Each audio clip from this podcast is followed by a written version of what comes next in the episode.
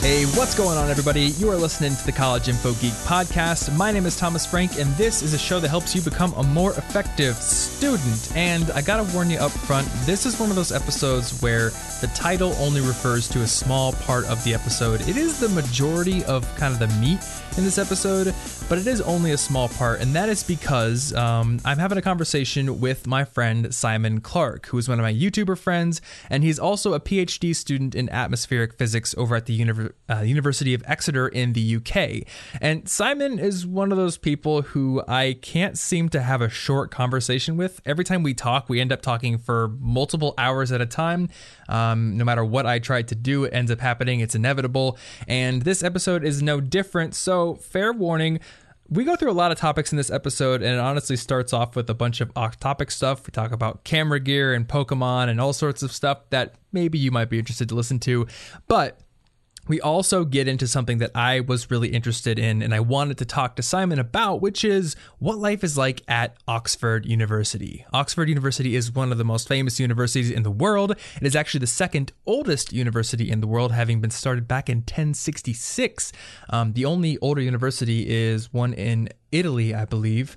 And Simon actually graduated from Oxford before moving on to the University of Exeter, and he graduated with a, a, degree in physics. So he has got a bunch of cool stories and just information about what life is like there. And I also wanted to pick his brain about what life is like now as a PhD student. I was curious about the workload, um, the kind of work he does, uh, the kind of split between academic work and more like worky work that feels like a job. So we're going to talk about that in this episode among little pockets of totally off topic fun discussion. So this isn't one of those ridiculously info packed episodes.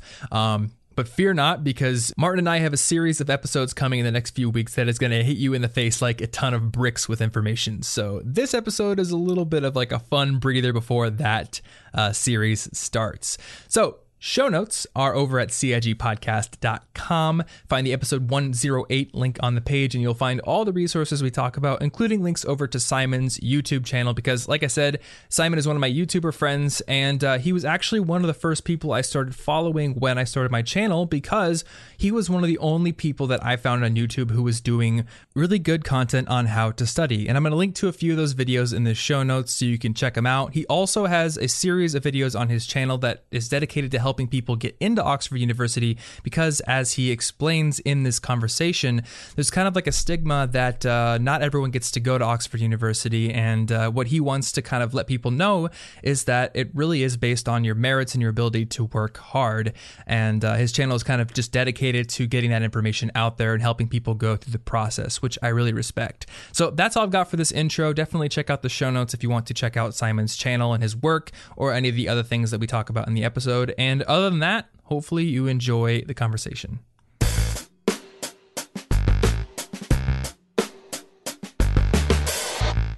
Simon, welcome to the show. Tom, thank you for having me. What's going on, dude? So, uh, yeah, I, I wanted to talk to you about like a bunch of things because you, you have like a bunch of interesting things about you. So I have no idea what I'm gonna call this episode. But to recap, for people who don't know you from your YouTube channel, which is awesome, Thank you. Uh, you're a YouTuber and a PhD student.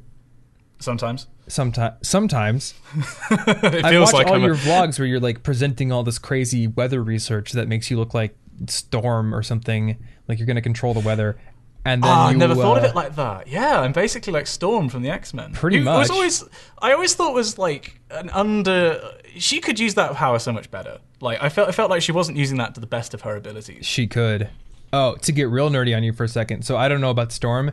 Um, but you know how like Iceman always kind of seemed like a sort of not lame, but like not that powerful X Men because it, well, it it's like a poor cousin, poor cousin to Storm. It's like, oh, you can do that. That's cute. I right. can do all the other elements. Okay, but as time went on, like the X Men comic writers started to think a little bit more about the science of the powers they had just willy nilly made up, and then they were like, huh Iceman is pulling moisture from the air and making ice. He's actually violating the laws of thermodynamics and, and making state changes in matter, which means he's creating energy or destroying energy. So actually, he's like one of the most powerful. oh, okay. They retconned him to account something like that. So I, nice. I, haven't read the comics yet, like, but apparently in the newer ones, he's like omega level mutant because he can he's figured out how to use that part of his power in much more creative ways. I'm like, huh. Yeah, the power where he can break the laws of physics like really spectacularly. Exactly, Like, yeah. The second law of thermodynamics is like the most important law in the universe. and if you can break that, you're, you're kind of powerful. what was the second one again? Is that the one about uh, entropy? Entropy always increases. Basically, the um the, the two laws of thermodynamics that matter. The first one determines energy flow, the fact that energy is not created or destroyed, and the second law determines the flow, like the direction. That's right, yeah. I read that the second law of thermodynamics isn't concrete, it is just probabilistic, meaning that entropy could, in theory, decrease, but it just, in all observable instances, and it's basically like 99 to the 9 repeating probability that it will. I, th- I think well, there's basically different definitions of entropy. Like there, there, there's a there is a statistical definition of entropy, and then there are other. Well, I suppose any thermodynamic relation at the end of the day is a statistical thing. Like temperature is a statistical average over just an inhumanly not large number of particles. Yeah. So, in, which is one of the re- links between like classical and quantum physics, with people pointing out, well, actually, like classical physics is probabilistic. It's just that the probabilities are one, basically, Right. because you're summing over so many possibilities. Sorry, we got really nerdy. Like, really, we're like five minutes in. PhD students, everybody. Sorry, we're kind of intense. Sorry, I'll, I'll, I'll let you talk. Sorry. See, but I'm not a PhD student and I can get into this stuff. So my, my thinking is there's like six people still listening and they're Yeah, into hi, it. the six of you. If you, my mum is probably one of them. Hi, mum. Is your mom a PhD? No, no, no, no, no one in my family's been to university. Actually, I'm the first. Really? So Yeah. you're you're what we call a first gen. Oh, first. gen. Well, that makes me sound like a like a rare like a Charmander. or something. Yeah. Charmander was the first P- uh, uh, Pokemon card I ever got. Funnily enough, Was it? gen and my very first. I don't I was remember 11 the, years old. I don't remember the first Pokemon card I got, but it was definitely the Pokemon that I picked in Pokemon Blue when I when I got it at eight years old. Yeah, well, uh, my first gen game I got yellow, so I, I had Pikachu. Oh yeah. Yep. And then, but but afterwards, when I, I bought red, not that long ago actually, and I always go for Charmander because the first uh, uh, gym is water based. So once you get over that hurdle, you're set. We, again, we're so nerdy. Wait, the first gym is rock based. I thought the first gym was water. Nah, dude, it's Brock and then Misty and then Colonel whatever is or Lieutenant Lieutenant Surge. Surge, Lieutenant Surge. Yeah, and then Erica, and then Sabrina, and then Koga, and then Blaine, and then Giovanni. Get it right, man. Oh, I feel. oh, I've been schooled. I'm, I'm going to stay away from uh, stay away from all geeky topics from now. This- this- I actually, I only know Gen 1 stuff. If you ask me anything about Gen 2 onward, like people are just going to realize that I am horribly, just like, I'm one of those Gen 1 purists. yeah, I played Not- not Crystal, in- and that was it. Oh, okay, yeah. I feel like I turned Crystal on for a while, and I, I played Silver for a little bit, but I just never finished them. I think I was getting out of my Pokemon phase when those games came out, so I have nothing against the uh, later gens. I just never played them, so don't yell at me. yeah, like I've got friends who've played every single one and loved them, and they're still in the zone. And it's, like I, I kind of envy them in a way. I wish I could still Yeah. have the enthusiasm I had about Gen One. I know, right? just- that my can't. my roommate does that. He's like he's super into it. In fact, he gets his Spanish practice by watching the new Pokemon.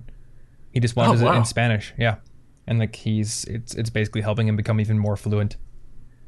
So no such thing as fluency, though. I, my girlfriend's uh, living in Spain at the moment. Actually, um, she's a languages student, Oh, and yeah? I keep telling her that, "Oh, you're fluent by now," and she just keeps beating me with this idea. There's no such thing as fluency. Like, you know, we're not fluent in English because there's still obscure words that we don't know. We get our grammar wrong all the time. Well, it's I just think the fact there's- that you know it's expected. I think there's such a thing as fluency. There's just nothing as no such thing as perfect fluency, because Yeah, it's it's uh, uh, it's an it's a concept like it's like infinity. You can have extremely high numbers that are to, Right. to all intents and purposes infinite, but they're not infinite. I mean, a, a like language trillion- is just an arbitrary uh, set of agreed upon communication terms. But within any language, you've got people who are like, oh, like my girlfriend and I have a word that we made up that we use because Oh, we, cool. we- what is it? What's the definition? it's fwant because a lot of Flaunt. How times do you, how do you spell that? F it's like it's the word want, but the word F isn't or the letter, letter F is in front of it. Because Oh, often we'll be like, you know, I really want a motorcycle. And it's like you don't actually want a motorcycle. You don't want to go through all the stuff to get it. But if one just popped into existence and you could ride it and then it would pop out of existence, like that's kind of it's like a fake want. So like was, sometimes um, we'll be like, I want that, but I don't want it. There was a um a similar discussion on the most recent Hello Internet podcast. Actually, I don't know if you listened to Hello Internet. I do, but I, I have not listened to the last two. I'm kind of behind. Okay, so that they in the most recent one they they talk about um I think they called it it's it's between want and need. Um, like the Apple Watch for some people is like a it's not a need item you don't need it in the same way as you need Oh, oxygen yeah. but it's a, but they call it a weed like I, I really I weed the Apple Watch I, I want it, but dude, it would totally like make me more productive. Like I kind of Yeah. need it. Not really, but I kind of. I have an Apple no- Watch. I, I like it. I don't need Uh, it. actually, to- the guy who sits next to me has an Apple Watch, and I am kind of, I'm a little bit jealous because it's like uh, I don't. Did you ever play the Time Splitters games? yeah, Time Splitters Two is my jam, dude. Yeah, that was the best multiplayer on any game. Yeah, It is. Yeah, it's like the best first-person shooter multiplayer game ever made. But it's, I don't know if you remember Time Splitters three. Cortez had like the actually it might have been in no it wasn't in two it was in three. He had like the wrist based uh, inventory system. oh yeah, yeah. Like that's basically the Apple Watch. Like That's if you can get Google. Maps up, that is basically like you know your inventory in a game. Honestly, the value proposition for the Apple Watch is you feel like you're in Star Trek. Like when you when you Yeah. talk to somebody on your wrist, you're like, "This, I this is the future right now." Actually, I mean, I get the- the most out of the the health and fitness stuff, but just other things Yeah. really cool too. That's made me want one now. I'd not thought of it from the Star Trek angle, but that like Mm-hmm. if you could make it like the the next generation communicator, so it's on like your your chest, you Oh, just yeah. touch it to talk to people, I'd be down for that. I'd I'd pay good money for that. That would be amazing. Honestly, at this point, because we're we're far enough into 2016, I would almost wait till the second one for you. Like I bought mine last fall, so I was like, it's probably going to be like at least a year until they announce the second one, and then I realized that I've wasted money. But I just have this feeling like we're getting close to an O uh, Watch Two, and I'm really hoping they're going to shore up some of the problems. Th- This is actually what they were talking about in the most recent Hello Internet. Actually, was the fact Oh, really? that they haven't released one yet. So I, I won't It's ruin the weird that they discussion. didn't but announce basically- one at WWDC. Well, I think basically there just hasn't been the uptake. Like Mm-hmm. there have people haven't been as interested as as they have seen in the past with their flagship items like the iPad and the iPhone. Like Yeah. it's just been a bit. Well, I mean, just not very desirable, I guess. Glamorous and cool, but like for the price point and considering the fact that it does the job of a watch which you can buy very cheaply, Yeah.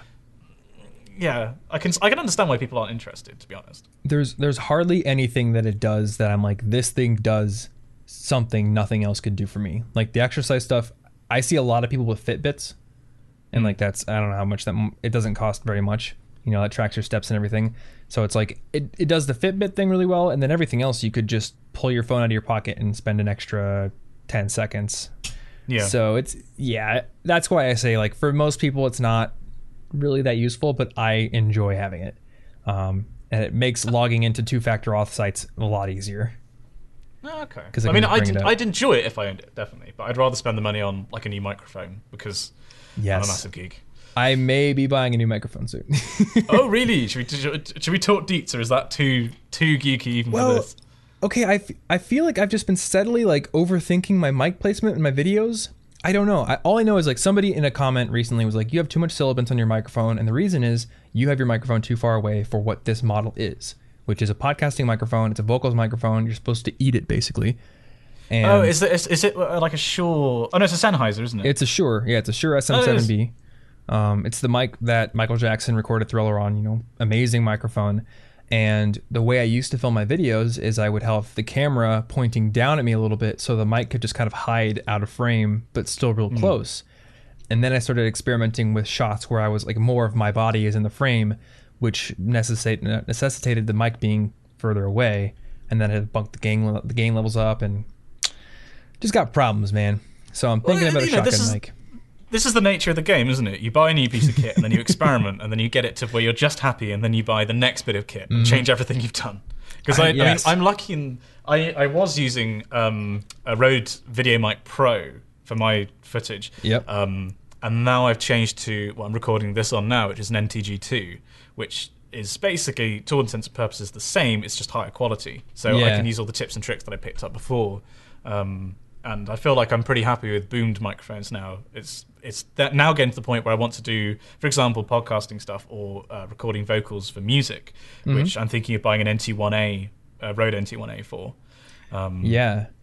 my friend I mean- Chase, he did like this podcaster's like high quality microphone shootout thing where he wanted to he wanted to compare all these podcasting mics and then he threw in like this Audio Technica 150 buck uh, shotgun microphone and that was his favorite one for podcasting. So I was like, these give a great well, response for for like. I mean, I record. So I did the video recently on um uh, what I sing. I'm a choral scholar, so I, sing different stuff every week, and I did a little Yeah. uh, sort of teaser at the start, and that was just recorded on one microphone. Mm-hmm. Like it was the simplest placement, and it it picks it, it makes it sound like you've got about three or four microphones. Like, Yeah. It's, I, I'm absolutely in love with this thing. It's just, and considering I think it was about 150 pounds, so what, like 250 dollars? Like yeah. the price just exchange rate. I, I may still be coming out this year to the UK, and that's like the it's like oh my gosh, my money is going to be cut in half the moment I land. Oh, is, is, uh, is that now not, not secret? Are we allowed to talk about this? Oh yeah, I mean I'll talk about it. I don't know if it's going to happen yet. I want it to happen, but um, basically it's just like, hey, if we can get on a panel at somewhere in the city, then I have a business reason to come to the UK. Uh, yeah. and uh, I may also be doing some collab stuff with some UK YouTubers. So if it happens, it happens.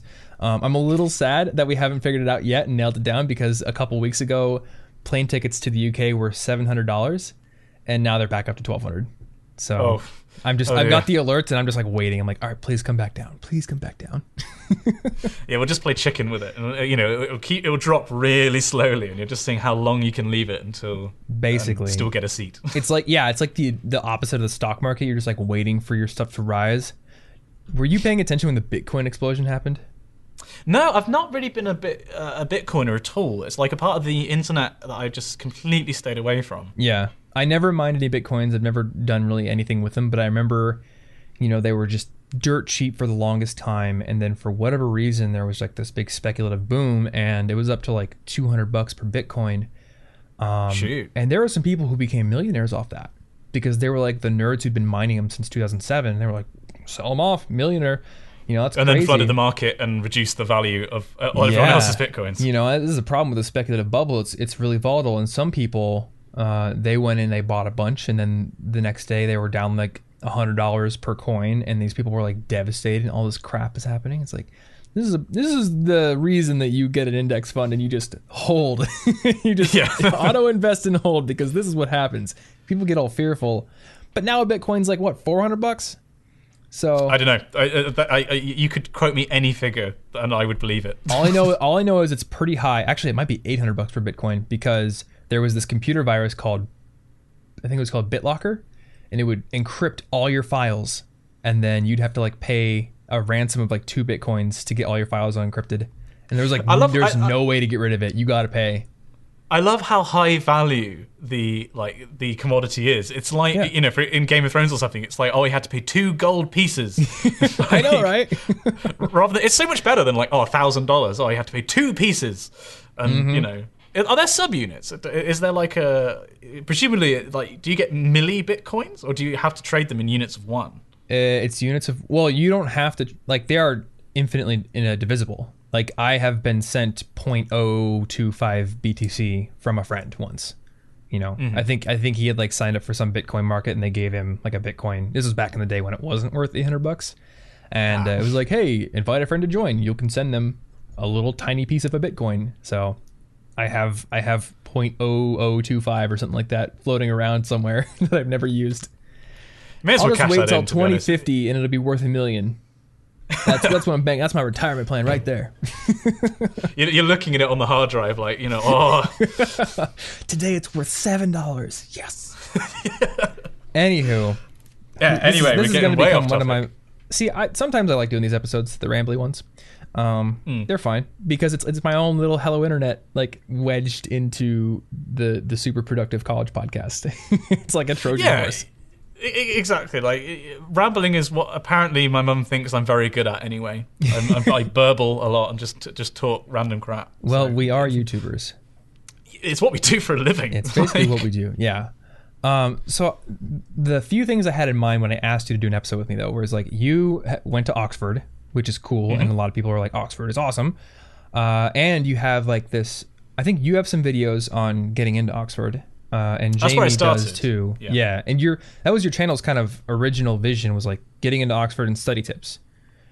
Yeah, like well, that. I mean, uh, so the, the the strange thing about Oxford, and I think a lot of people don't realize this if you don't live in the UK, is that it's a very it holds a very unique place in like British society. Mm-hmm. Like people people have a lot of problems with the way that like British social structure works and the lack of social mobility and the fact that we have still a pretty rigid like class system. The fact that you do have you know a, a quite well defined middle class of people with quite high incomes. Then you have the, the upper class people you know who own horses and multiple houses and whatnot, and then the, the normal people like, like my background at the bottom rung. Yeah. Um, and people associate Oxbridge, so that's Oxford and Cambridge, with the upper and middle classes, like very strongly. And people think that if you didn't go to a private school, you know, if you didn't, um, if you didn't learn Latin, or if you, you know, if you didn't have family that went to Oxford, you're just not going to get in.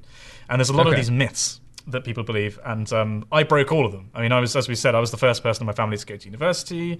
I come from a, a completely normal background. My dad, uh, well, both my parents were, were military. My dad was in the navy. My mum was in the Ministry of Defence. Um, you know, I, I, I went to a state school. Um, did considerably better than basically anybody who went to a private school, and as a result, I got into Oxbridge. Because the truth of the matter is that they only care about how good you are at your subject and how passionate you are about the subject. So seeing that on the inside, I had this like valuable perspective. So I decided to make YouTube content to try and convince people that that's the case. That you all you have to worry about is how good you are, and try and dispel some of these myths. Because there are so many people who are very talented, but who just don't apply and get put off because they don't. They they believe all these myths, so they get they get put off. They think they won't fit in, and it, it's just it means people are not wasting their potential because there's education out there that's just as good as Oxbridge. Yeah. re- really. Um, it's just that it's such a unique environment that people are denying themselves. And um, yeah, that, that was where I started, was doing a lot of Oxbridge content and then associated with that doing studying tips to help people get the very top grades. Yeah. Uh, because that's that's what you need. so I'm curious, like, what is it about Oxford and Cambridge, besides the association with the upper classes, that makes it kind of so special, or makes it just so different? Well, you've got a lot of history, for one thing. Um, I mean, Oxford, no one actually quite knows when Oxford was founded. There's evidence that there was teaching there in 1096 AD. Holy it's- crap! Yeah, it's coming up to its thousand year anniversary. Um, Oh. And then the earliest college within the university was founded in uh, 1249, and then Cambridge was founded in 1209. So you know they're, they're incredibly old institutions, and they have So they're like um, super, super, like 800 year old buildings there. Some of them. Yeah, that, like that's the the other thing about the they're not campus universities. The um the university is the city, and the city is the university. So you have these Oh. university buildings that are scattered throughout the centre of Oxford and the centre of Cambridge, and the fringes as well. Um, So Okay. you, yeah, you don't have like, for example, I'm now a PhD at the University of Exeter, which is a campus, and that was really weird for me. Like the fact that I come on campus and there's all the buildings in one place, and you have a campus, you know, sports centre and cinema and supermarket and all that kind of stuff. Yeah. At Oxford, you just you you leave your college and then you walk through the city to get to your department, which is you know like a ten minute Oh, walk. away. okay. That's actually Um, sort of like the there are three big universities, like state universities here in Iowa where I live. I went to Iowa State, which is like your Exeter, very insular campus. Um, and the town is only about the same size as the campus, to be honest. Like the campus is huge. Uh, but then like University of Iowa is more of an Oxford style, where it's just buildings kind of strewn throughout the city. Oh, cool. Okay. Though it seems like it, the way you said it, it kind of seems like the city is second fiddle to Oxford, almost. Yeah, I mean that's more the case in Cambridge because Cambridge is, is smaller as a place. It's a, it feels like Okay. a town. Oxford feels like a city. Um, Okay. it- it's got about 180,000 people in it, so it's it's not Oh, a wow. small place by you know by British standards anyway. Yeah. Um, and whereas Cambridge, like out of term time, when all the students go away, it feels quite dead because the population's dropped by you know That's what Ames is like. people. Which actually, I loved it. The summers I spent uh, in Ames on campus, like it's it's just dead and it's cool. yeah, Everything's just empty. like you have your own university. So um, so yeah, like there's there's that aspect to it. Um, so yeah, you get all these buildings, the different ages, and the confusing thing about Oxbridge is that you you have the university, but what you call college, we call university, Mhm. right? But within Oxford and Cambridge and Durham, another UK university, you have colleges within the university. so we have that so- too. Oh, do you? Oh, okay, I didn't realize. that. Yeah. So there's all these semantic differences, but in, at least in the, in the U.S., we have colleges, and they're usually smaller, like private colleges or liberal arts schools.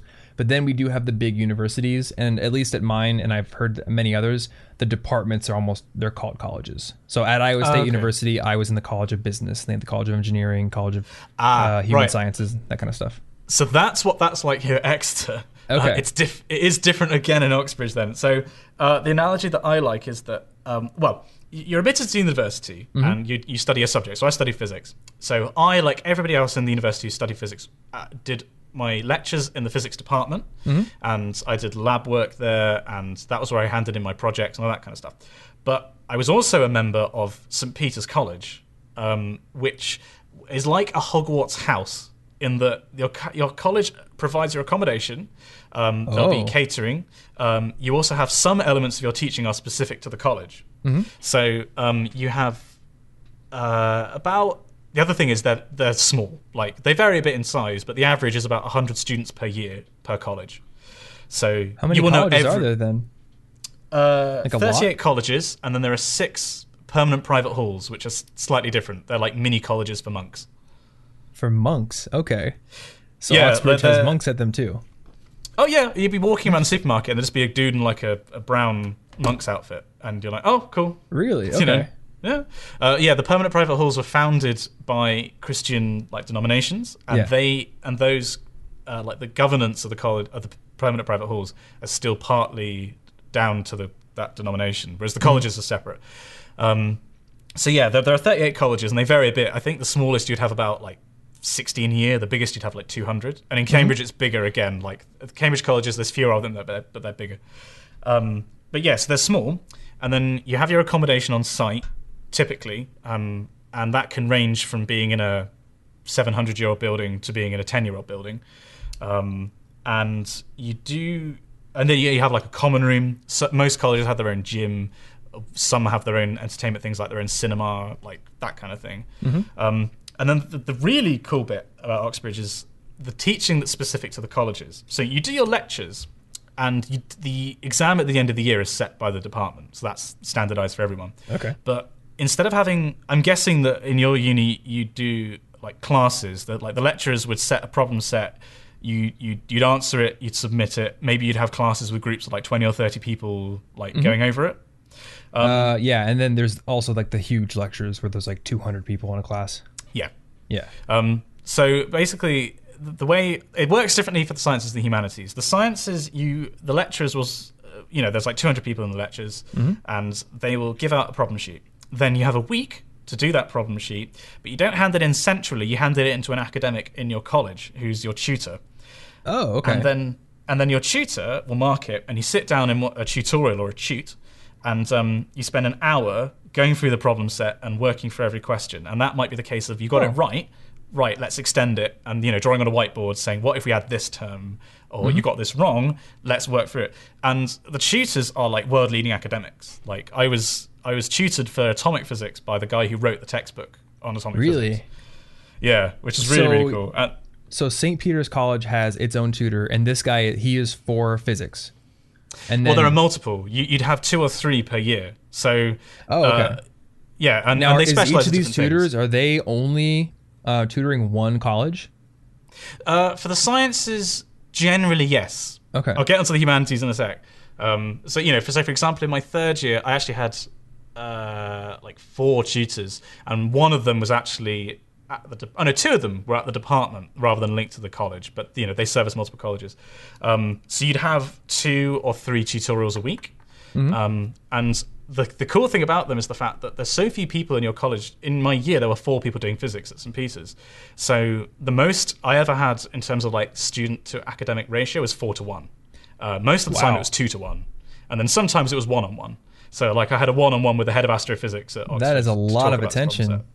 Yeah, that, and that's what like like the ability to go through it and Mm-hmm. like go through the problem and then to push you like that, and also like not just necessarily like writing on a board but also just like conceptually being like right so this question's about this but what happens if you know you consider this and then there's like an awkward silence and then somebody says something and then you get discussion going Okay. um, and that's really cool that and like, that is just the it, it makes you grow academically so much yeah. um, and um, yeah, so it, and in terms of the workload, you'd have I mean, I mean you'd have about ten hours of lectures a week, Uh, in physics, Okay. you then do about seven hours of labs every week.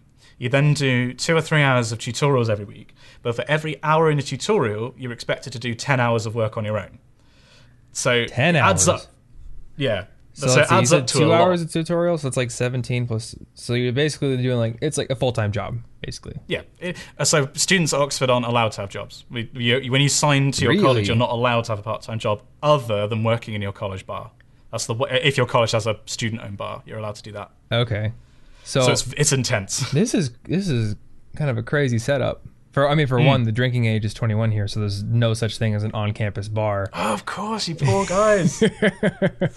St. Peter's had the best bar in the whole university. It was it was, it was just well, uh, most bars in colleges were owned by like a company, and then you know you'd, you'd wander in and it'd be like kind of like a pub or a bar like anywhere.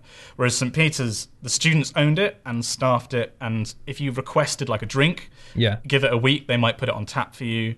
Um, it was That's democratically run. Yeah, and Yeah. you know, and you could work behind the bar. But also, like the feel is just amazing because it's it's all students. So, Mm-hmm.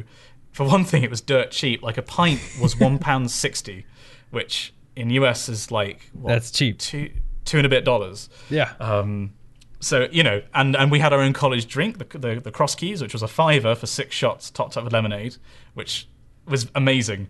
Uh, it was like two two shots of it was like two, like Goldschlager, uh, Bacardi, apple sours, like you know, it was it was this amazing drink.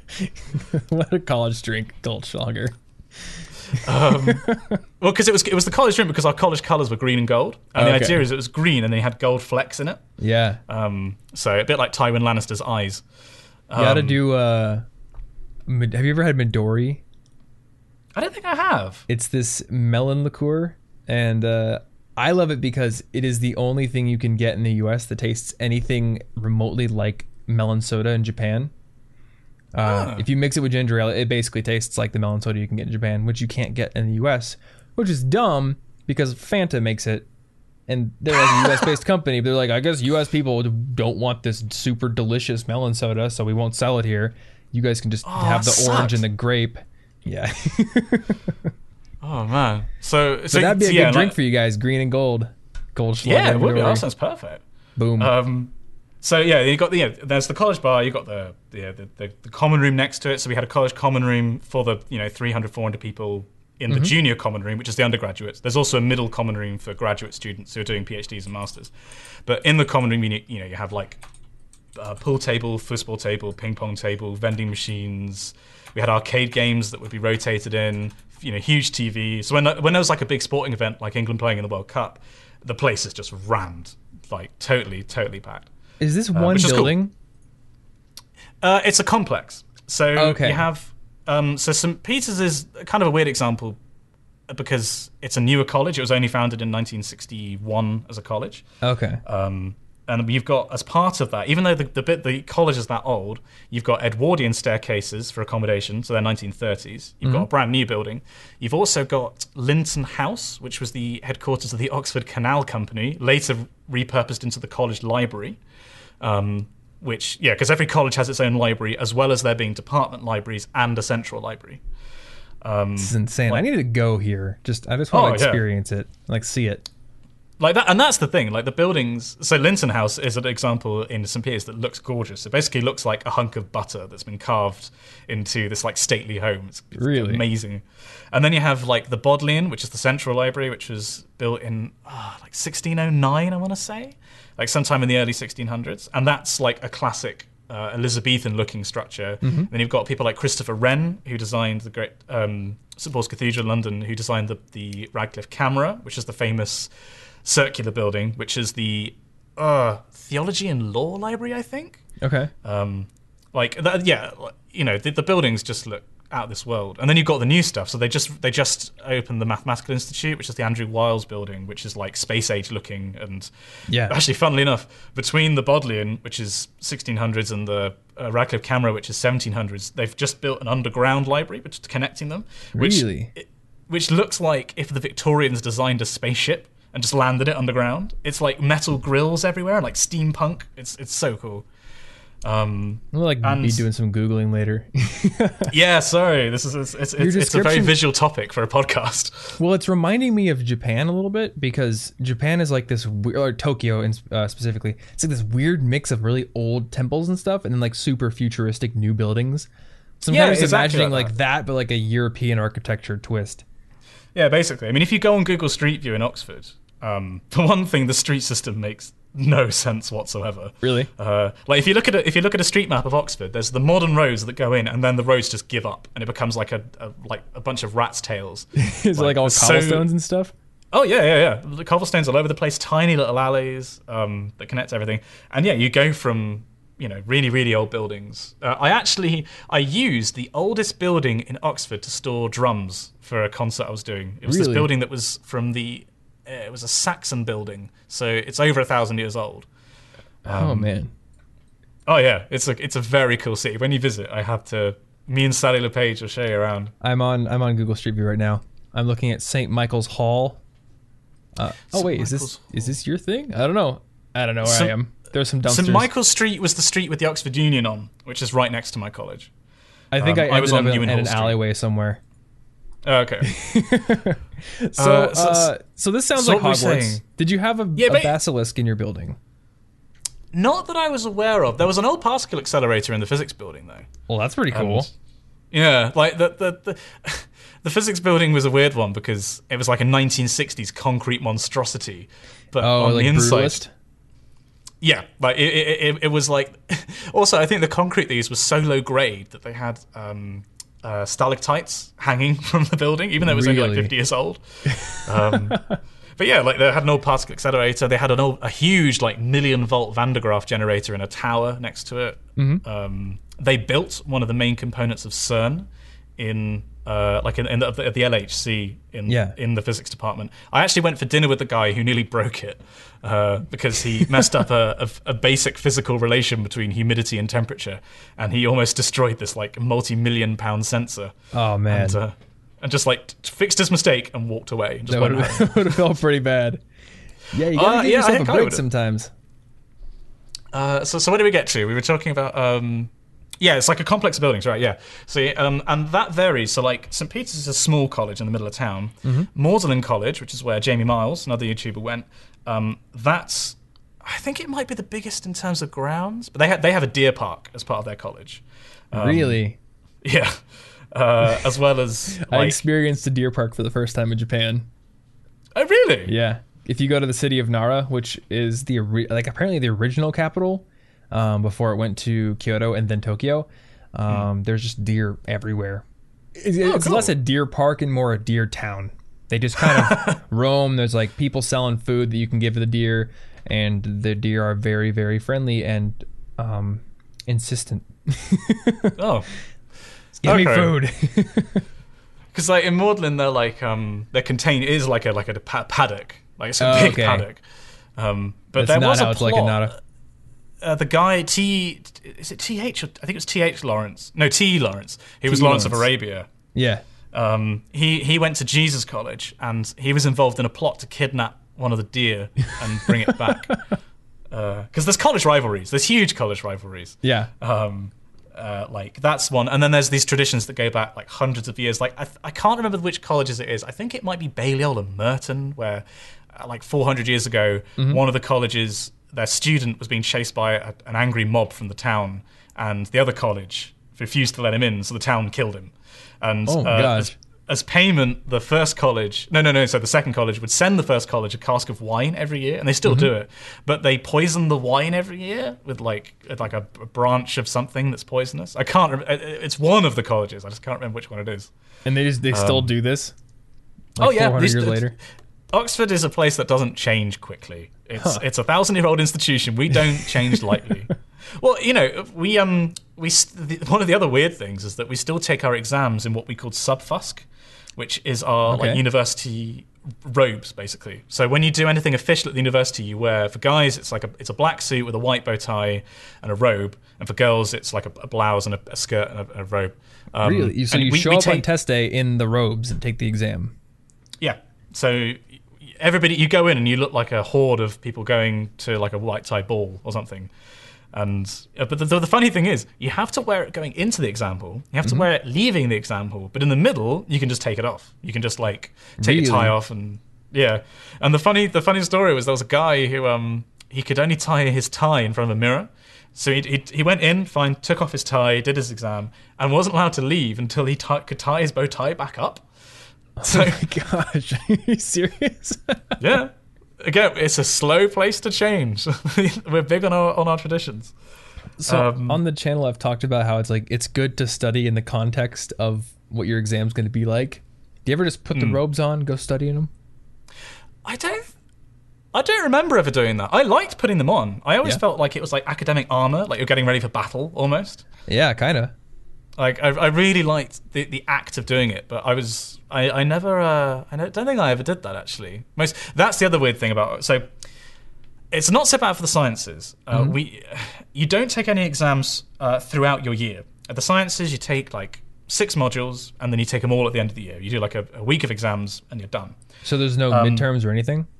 No, Oh wow. well, you do you do collections, which are like kind of status report exams. Your tutors, if you do really badly, your tutors will be worried and they'll make they'll make you do extra problems, kind of thing. But Okay. They don't count.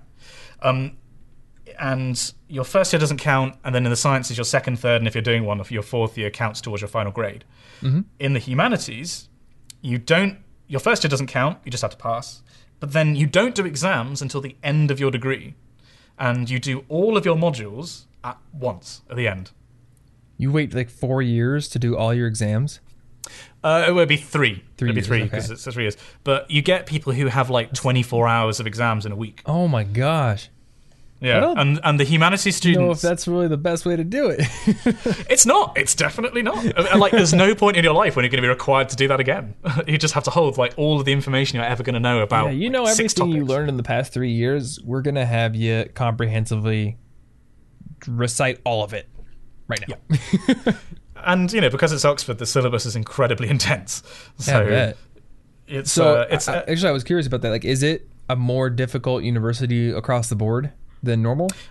I can only like actually that allows me to go back to what I said before. So, so the tutorial system is different for humanities, right? Okay. Um, for the humanities, basically, they, they have much many more options in terms of the modules they pick, as far as I understand it. Um, so if you're doing history, for example, you do like a set of core modules, but then you can choose, and you, there's like a list of modules, and you choose. Oh, I'm going to do the essay on post-colonialism in West Africa or something. But then you don't do your tutorials with someone in your college. You you submit your essays to the person in the university who is an expert on that subject, and they could be anywhere. So Really? y- you get really specialized, like um, really, really specialized, uh, you know, interactions and feedback. Um, and the way that the cheat system works is you, you know, you write a, a 2,000 word essay and you're expected to do, I think it's two 2,000 word essays every week during term time. Um, and you go through, they'll read it and mark it, give it to you back. But then in the tutorial, you discuss it. And I think Oxford's particularly famous for the humanities. So basically, every, pretty much every prime minister in the UK has done either PPE at Oxford, which is politics, philosophy, and economics, or something similar, or gone to Cambridge. Um, you know, it, it, and it- it's got this reputation because you have these like hour-long discussions with world-leading academics, Yeah. and it just it gets your thought process like it, it, it makes you think a lot more. I think than if you just get an essay back with a mark. You know, um, Yeah. and and you know, and then there's all the other advantages like you have the best library in the UK. Basically, it's the it's the biggest UK university library. There's um, I did actually I re- wrote this down before we started. There are 11 million volumes in the university What? library. Yeah, We have, I think, two million at the Iowa State Library, and I was like, "This must be the biggest library ever." Eleven million. well, they are, it's in the Bodleian is a UK deposit legal deposit library, so they're entitled to every copy of a book that's published in the UK. Just they just get mean- one. Well, I don't know if they, they just they can request one. I don't know if they actually do. But Okay. th- it's basically like a repository for every form of written word. So they have they have stuff like the Magna Carta, um, uh, Shakespeare's First Folio, like letters from Jane Austen. Like you know, it's a, it's a huge research library. So yeah, you have that that advantage as well, being a humanities student. And uh, you know, in the sciences, the same tutorial argument applies. Is this all one building? The Bodleian, no, that's spread across all the college libraries. It's like the forty odd college libraries. Okay. The department libraries. So there's the like the Radcliffe Science Library, which was the one that I'd spent time in, um, and then there's the central big buildings like the Bodleian, the new Bodleian, which is just reopened, which has got all their special collections in. The Radcliffe Camera, which has got like special stuff in as well. So it's like spread out. And they also own a salt mine somewhere, which is filled with books uh, that are rare requests. So if you, if they don't have a book on hand, you can like write on a piece of paper and hand it in, and then they will fetch it for you and bring it back within like 24 hours or something. Can I go to this library, like without being a student? You can apply like you can do tours for one thing, um, and you can also apply for using it under like certain circumstances. I think, Gotcha. but I know, like yeah, you can the go- library you at my go in. university is open to the public, so you can just oh, okay. go in. Well, I mean, because it's such like a huge resource, I guess they have to limit it in Gotcha. some way. okay. Um, but the, you know, you also get to see it in film because it's they use it for filming, and Oxford generally is, is used for filming all the time. Oh, Like Harry Potter, half of it's in Oxford. If dude, if I if I come to the UK, let's petition them to let us film in the library. Oh, we should. we Well, need to do a video in the Bodleian. That this looks amazing. I mean, my name's known to them. Uh, That's- that's true. I've got contacts, so I might be All able right. to. We might be able Well- to do something. Combine our YouTube powers and uh, your contacts, and we'll we'll get permission to film in the Bodleian. That's that's my new goal right there, bucket list. We, we should do it. There's the Humphrey Davy. Is, no, not the Humphrey Davy. The, no, Duke Humphrey's Library, which is the oldest part, and that's like from the 1400s, I think. And that's that's this this like rare books library where anyone any student can go in, but you can't bring water and you can't bring pens. You're only allowed to use pencils because the stuff's so fragile. Okay. Uh, they don't want to risk ink getting on it. And then it's basically like the. I, they, I think they might have filmed part of the Hogwarts library in there, but it's like the Hogwarts library basically. Yeah. Speaking Um, of like super fragile books, I just finished reading a book called The Swerve.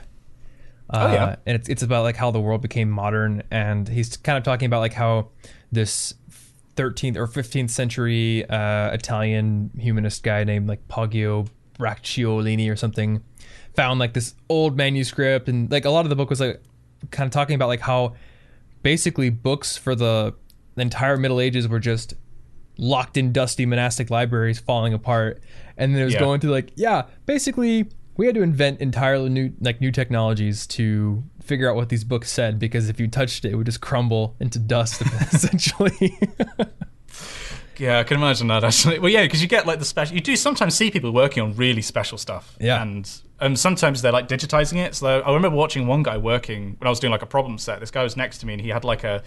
Uh, it looked like a, a very thick pen, and he was going over this old manuscript, and uh, it was a scanner, like a small scale scanner, but converting it to text as he went, and then like updating oh it. that's cool Yeah. Uh, they were also So- saying how like a lot of times they would just scrape off old manuscripts and write over them so like a lot of things they recovered have been like scholars just painstakingly trying to make out what the scraped off letters were to Oh, figure out what yeah. the previous because they they made paper out of calf skin yeah, um, vellum. yeah, and vellum and because apparently I, I, don't, I haven't researched this but apparently they ran out of um not parchment but the other material uh, papyrus or papyrus or Hmm. however you apparently like that wasn't available in the middle ages so it was like basically vellum or nothing Oh wow! No, I didn't know that. I didn't know that it was that rare a commodity. I knew it was rare, but like, uh, it, it makes. I wonder, what, I wonder what happened in the supply chain then, because by the time of the printing press, paper seemed to be plentiful. So there must have been some change in Europe's like supply supply process that enabled that.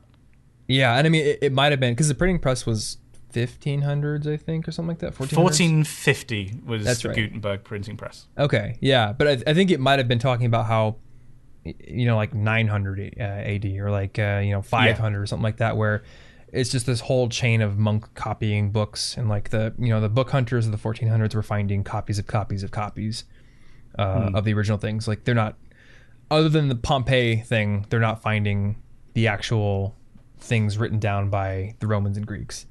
So Yeah. Which is where these errors creep in, and, in well, if that's the technological stagnation by people slavishly like following this stuff until like Francis Bacon came up with the scientific method, and yeah, people making mistakes. Well, that's like the whole, um, you know, the Holy Grail argument that it's like San Graal as opposed to San Graal. actually, I don't know holy- about that. Oh, so like there's the, the, one of the theories for the idea that the Holy Grail is like a bloodline is that um, uh, somebody, a monk, wrote. Oh, God, I had to get this right around now. I think it's San Graal is Holy Grail. Okay. And then he mistyped it, so it went Sang Real, so Holy Blood. Okay. Um, and that's and, and people are saying, come on, it's like a it's like a typo. You're basing your entire theory on the fact that there was no autocorrect in like the 900s. Well, the book was talking about how, um, you know, some uh, like heads of of monasteries or or humanist book collectors, you know, they prefer monks who maybe can't even read because then there's no opportunity for them to think about what they're copying and maybe like make a correction or be like, oh, this needs to be Yeah, edited change the for meaning, yeah. religious purposes or something. Yeah, it's just like no, we want people who just copy it entirely verbatim and don't even think about it. Which is why, you know, one of the reasons why the church, the, the Catholic Church, developed such a strong position before the development of the printing press, because they're the ones that held all the information in a completely illiterate world. Yep. Um, which is just, it's just one of these things that's like, you know, this is why you don't concentrate power and don't give people the tools to uh, usurp you. You got to have some kind of restoring force. I, I was, I was, um, I read a really interesting book recently called Infinitesimal, which was about the downfall of the Catholic Church and this, uh, if you like, the redistribution of power to the people away from institutions, Okay. um, which kind of touches on that. Um, that's, I know I did, I did that in my book club video. I have talked about that. I could, I, am so not in touch with what I'm doing on YouTube at the moment. I've got like so many projects on the go. I think I saw It's- that. Yeah, that you put that out like a month ago on your YouTube. Yeah, I'm doing another one soon. I've I read all the Game of Thrones books and um, going to do. Oh, a review did you? Of them. Yeah, Nice. Not not recently, like uh, over the past like ten months. I've- Oh, I've okay. read them. Gotcha. I, I'm. I do have a friend who read them all in eight days. oh my gosh. I mean, I I could see it because I went through the last couple of Mistborn books, which are of similar length and you know a very short period of time. But that's like wake up, do nothing but read kind of thing.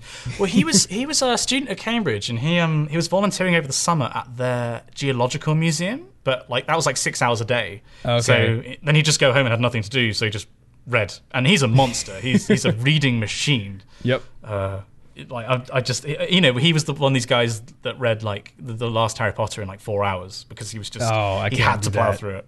I can't read that quickly. Um, my reading speed increases with my interest, though. Like Yeah, if I'm hooked in, I just zoom through it. But last few books have been. I mean, I got like this really scientific nutrition book, and I was just like, I must force myself through every page because it's just literally just mountains of data. That's all the book is, basically. I, I had that. I, I read um, uh, Paradise Lost by John Milton. oh And- yeah, And and, and the, the interesting thing was like it was super good. Like like the, the language is just incomparable. Like it's Mm-hmm. like it's just the most beautiful thing you've ever read. But you don't want to read more than like two or three pages if you're not like a student studying it. And like the analogy I like to make is it's like it's like dark chocolate for your brain. Mm-hmm. Like in small doses, it's just amazing. But if you, someone makes you chow down like a full bar, you're not going to enjoy it. You know, you'd have to really push Yeah. yourself to do it. I mean, there are just these things that are they're, they're so beautiful and elegant, but they're so intellectually challenging that it is fatiguing to try to understand them. You know, it's like intellectual combat you're going to. Yeah, I mean, I have a friend who is actually the smartest guy I've, I've ever met, who would always have one casual book, like a Game of Thrones or something, and then one intellectually stimulating book, like a historical novel or you know, like a like a popular science account or something. Yeah. Um, as like a balance, and that's I, I normally have a few books on the go, but I, I, I tend to go through like Sorry, I just belched. That was disgusting. um, uh, I, I go through like basically all them being about the same tone, and then just like the tone shifts slightly. Like I went through a very well at the moment I'm going through quite a historical bent. I've, I just bought. I accidentally bought a huge book on the, the history of the Roman Empire, which I'm going to be reading next uh, after reading this book on infinitesimals. You accidentally bought it. I was in a, I was in an airport and I had a book for the trip, and I was like, oh, I really want that. That looks really cool. I could Oh, talk yeah. about that on my on my YouTube series. I have done that. Uh, And see, yeah, that's that's the, the the dangerous thing about the YouTube channel is like, oh, that that could be a video. That could be a video. All these Yeah, things are and then- videos.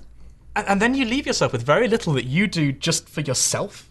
Oh, I know, dude. It's oh, it's, it's terrible. I actually got to the point where I was like, I was burning myself out because everything, my brain would immediately go like, oh, how could I, how could I spin that into a video, or how could I spin that into an article or something, you know? And yeah, you're right. Like, there's there's no breathing room for just like I'm pursuing this just because I want to do it. Yeah, I mean, uh, you, they say you know it's it's a very good thing to follow your passions. You should always just do what you're interested in. Mm-hmm.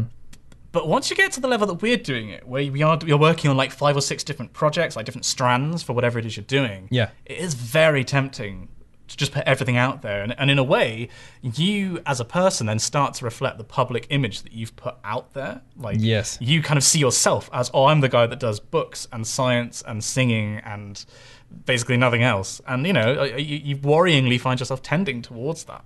Yeah. Uh, you've got to you've got to break back and kind of reclaim some hours a week just to do stuff that you enjoy. Mm-hmm. Like, I have long mean- conversations about this with my roommate because Mm. you know he, he went through this whole thing where it's like you're just trying to craft this image and you think you've, you've written your Twitter bio like that's who you are right I even have my hobbies in there and then you feel this pressure to do that hobby that you said you were going to do instead of just you know going to whatever it is you feel like doing Well, it makes you resist the pull of, the, of complexity and resist personal development because you build time building a brand and then you want to stick to that brand to maintain consistency.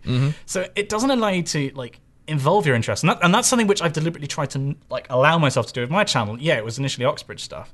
Now it's um, like it was X to like PhD stuff, and now it's science stuff and book stuff. I'm going to be. Um, I might be doing some movie stuff. I'm moving house soon to a guy who's like me is just a colossal film geek. Oh, yeah. Um, and like that might be something I'm doing, but like I, I don't want to pigeonhole myself and because I, didn't want, for example, just just make Oxbridge content Yeah. for the rest of my days because I'm interested in more than that, and I don't want to become that guy that only does that on YouTube and like only thinks about making it for YouTube in real life. Because yeah exactly you know, to quote to quote John Green, the, the truth resists complexity. I, much as you try, you are not going to fit yourself to that mold of being a one variable defined human being. There are going to be so many things Yeah. that define you, and you got to you got to embrace that. Otherwise, you're just going to go mad. yeah exactly it, it seems like your channel is much more just like a this is my life channel at this point now? Yeah, I, I, the way I market it in my head at the moment is it's it's half an information channel, like basically stuff that I find interesting. Mm-hmm. This is the feature on, you know, the, the, the, bit, the bit of science that I'm looking at, or sometimes I just do things like you know the singing video I did, or I'm going to be doing one coming up on like being vegetarian, you know, like stuff like that. But then at the same, but they're also having the personal angle. So yeah, doing vlogs, vlogging when I go on trips. Like you know, my chapel choir is going to Malta on our tour this year, so I'm going to vlog that and you know talk about the books I've been reading or the movies I've been watching. Like it's a hybrid between the two because. I, I, I think that that in a way is the strength of what I've already built, and I, that's one thing I don't mind building on is the personal connection yeah as well. You know, in the same way that you you don't do a CGP grey in that it's just here's the information. This is what you do. Yeah, you yeah. suffuse your personality into it. You know, it's it's a 50-50. Um, and then through stuff like this, you have the rest of your personality coming through. Um, and you know, every, all our weird and wonderful traits are allowed to, to like seep out on, on, on the internet and through our Twitter and whatnot.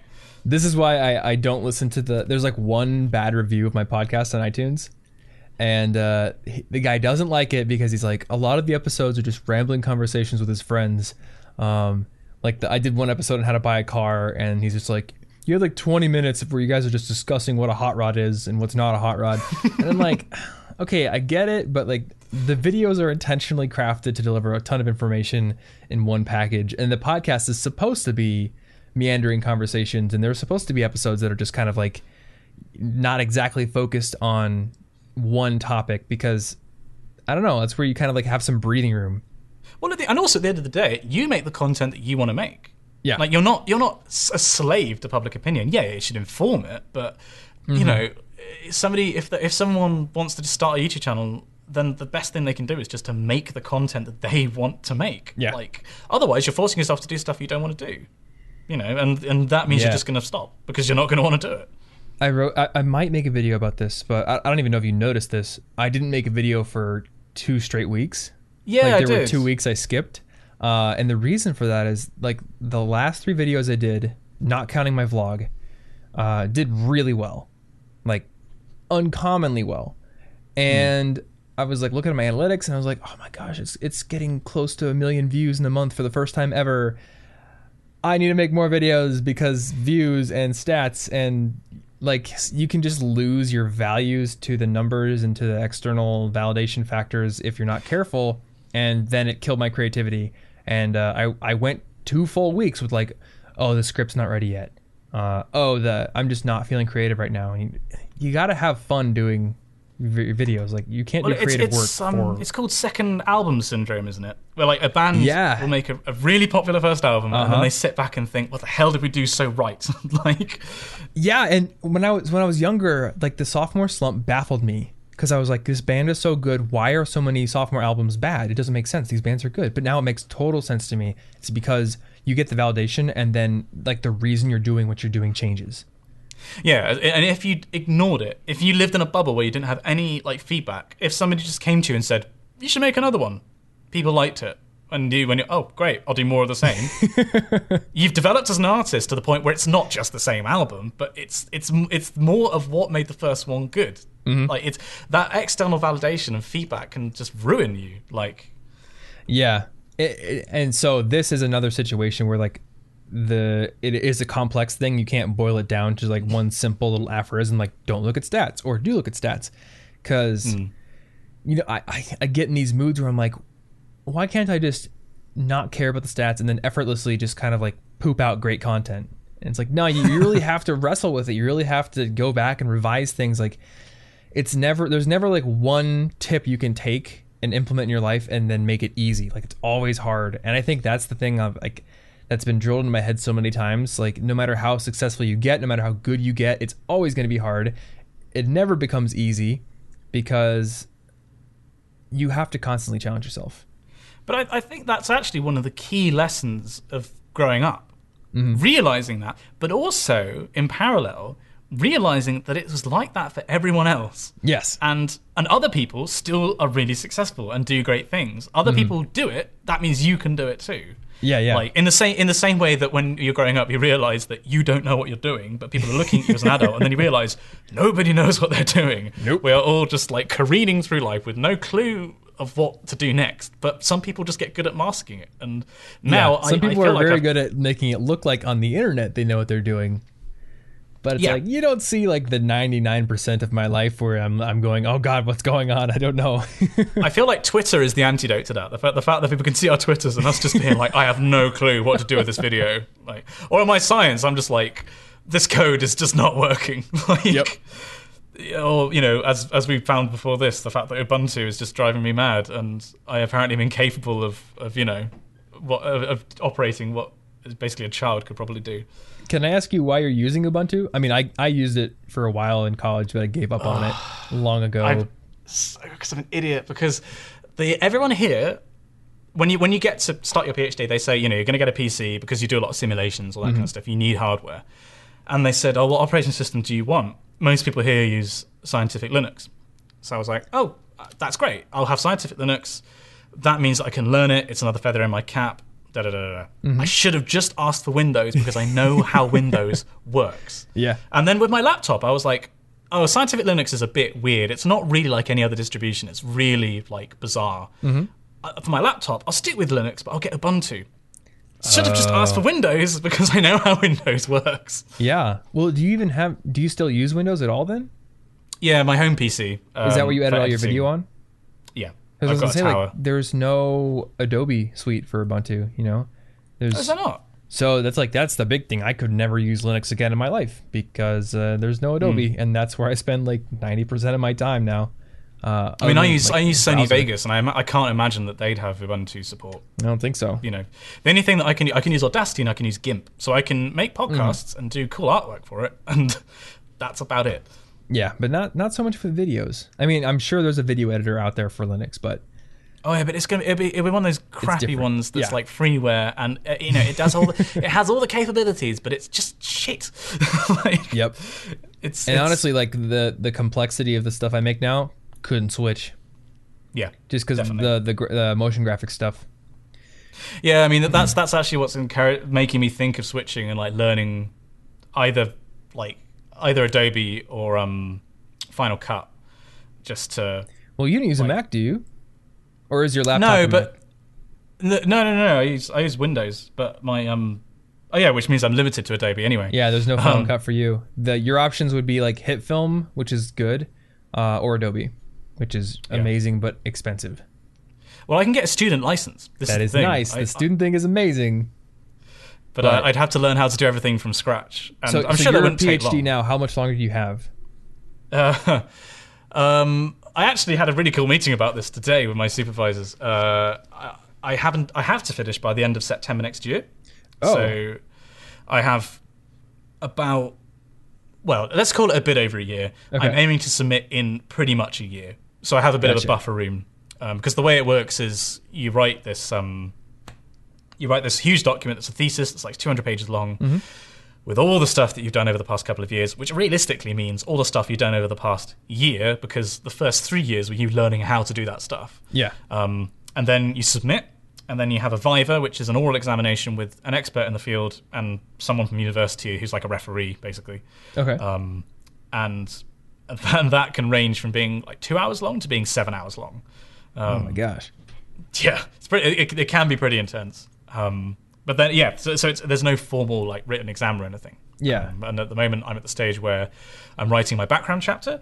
So all the Okay. stuff that um, has come before, all the, the mathematical theory that I'm using, and then I've got a structure for what I'm going to be doing in terms of the new theory which we've developed and the results which we're testing. Uh, and then there's big blanks in that where results are going to go that we haven't got yet, and also where the theory's going to go that I haven't derived yet. But I Yeah. know what I'm going to do. I just need to do it. Okay. So I, I think we talked a little bit about it in the intro when we went our on our comic tangent. But what exactly is your PhD about? Because you you undergrad majored in physics, right? Oh, that's another point. Actually, there's two points. Oh boy, I'm gonna I'm gonna close the loop first. Right. You asked me if Oxford is a higher level than other universities. I'm gonna say yes. Compared to Exeter Physics, for example, I mean, there's nowhere else in the world, as far as I know, that does general relativity in the third year of undergraduate. That's at Oxford, and Okay. the problems that they do in fourth year here are like comparable to the lower end problems we did in third year in relativity, at least. It's probably different in other subjects, but Okay. uh, so in humanities, kind of you've got the resources. So. So Oxford's kind of accelerated then. Yeah, you just you come out with more. You Okay. just um, you know a degree from Oxbridge is generally speaking worth more than a degree with the same mark from another university. Like, So why do they call it Oxbridge? Like are Oxford and Cambridge like sister universities, or or what makes them kind of together? Uh, ju- they both have, they're both collegiate, as in they both have colleges. They Mm-hmm. both have the same tutorial system. They're both very old. They both represent the same like position in the social order that I mentioned earlier. Um, Okay. They're not linked formally, other than in you know like research arrangements for like you know like Bletchley Park where they did the cracking of the Enigma code. That was an Oxford and Cambridge collaboration with, with other Oh, people. okay. But it was mainly those two. Yeah. Um, and they're actually mortal enemies, Cam- Oxford and Cambridge. Like the, the Oxbridge rivalry is huge. Yeah. Um, like the boat race, for example. Um, but uh, yeah, so it's Oxbridge just to link them, and then there's also Durham, and they Durham likes to use the term Doxbridge to try and sneak themselves in there, but uh, most people don't use that. Um, so yeah, and, uh, yeah, and then you made the point about majoring. The, the other thing which is different in UK universities generally to American universities is we don't major and minor. You pick Oh. a subject at the start of, co- of of university, and that's all you do. So from day one at Oxford to the last day, I just did physics and the maths associated with it. So you So- didn't have gen eds? No, uh, um, like Oh. my first year modules were like vectors and calculus, multivariate, um, sorry, vectors and matrices, multivariate calculus, complex analysis, uh, mechanics, special relativity, electrostatics, circuits, and I think there's another one that I'm forgetting. Um, like you- there's there's and it's it's just hardcore all the way. So four years of that means you're going to be at a much further position than four years at an American university because you don't, you know, you've specialized basically from the word go Yeah. you spent the same number of hours but specialized much more. Um, so yeah, we don't we don't major. I, I, I just did physics. Now is that a Oxbridge specific thing or is that a UK thing? That's UK all over. Apart from a few degree programs, we have like liberal arts, and you can you Yeah. can choose. Because that kind of seems like the thing here in America. If you're not going to like a trade school or community college, like the liberal arts concept is ubiquitous. Yeah, I can't think of many places that don't do that. there is. Uh, Cambridge has an interesting caveat, which is they do instead of doing biology, chemistry, physics, they just do one degree called natural sciences, Mm-hmm. um, where in first year you do everything, but then you specialize into your chosen subject as you go. Okay. So you could start with natural sciences. I've got a very good friend who did uh, geology as part of natural sciences, and he he's now doing a PhD in geology. You know, there was a, or you could do it and specialize in theoretical physics. They they do separate the biologists, I think, slightly, but it's yeah, that's that's kind of like the American system. Yeah. Um, but yeah, it's basically it is the, basically the same everywhere. Although it, you do end up sometimes specializing within a subject. So my girlfriend, for example, she's a modern languages student in French and Spanish. Gotcha. Um, okay. I, in my undergraduate, specialized in theoretical and atmospheric physics. okay. So, but my program title, like my degree, is Master of Physics MPhys. I do, there's no you know major associated with it. So when you graduated from Oxford, you were a master in physics.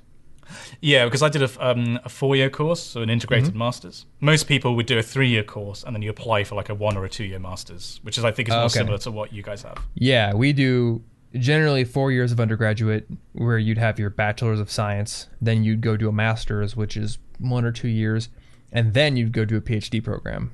And then after that you can do a postdoc if you want. So so you did four years at Oxford and then you went straight to Exeter for a PhD?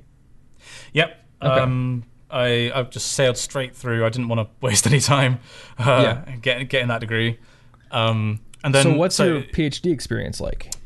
Oh well, you first asked me what it was on. We should probably. Okay, yeah, let's- let's- let's I get love- that you, you, you keep pounding forwards, and I'm like, Tom, I'm dragging you back by like the bottom of your trousers. I'm like an eight core processor. I'm opening lots of threads here.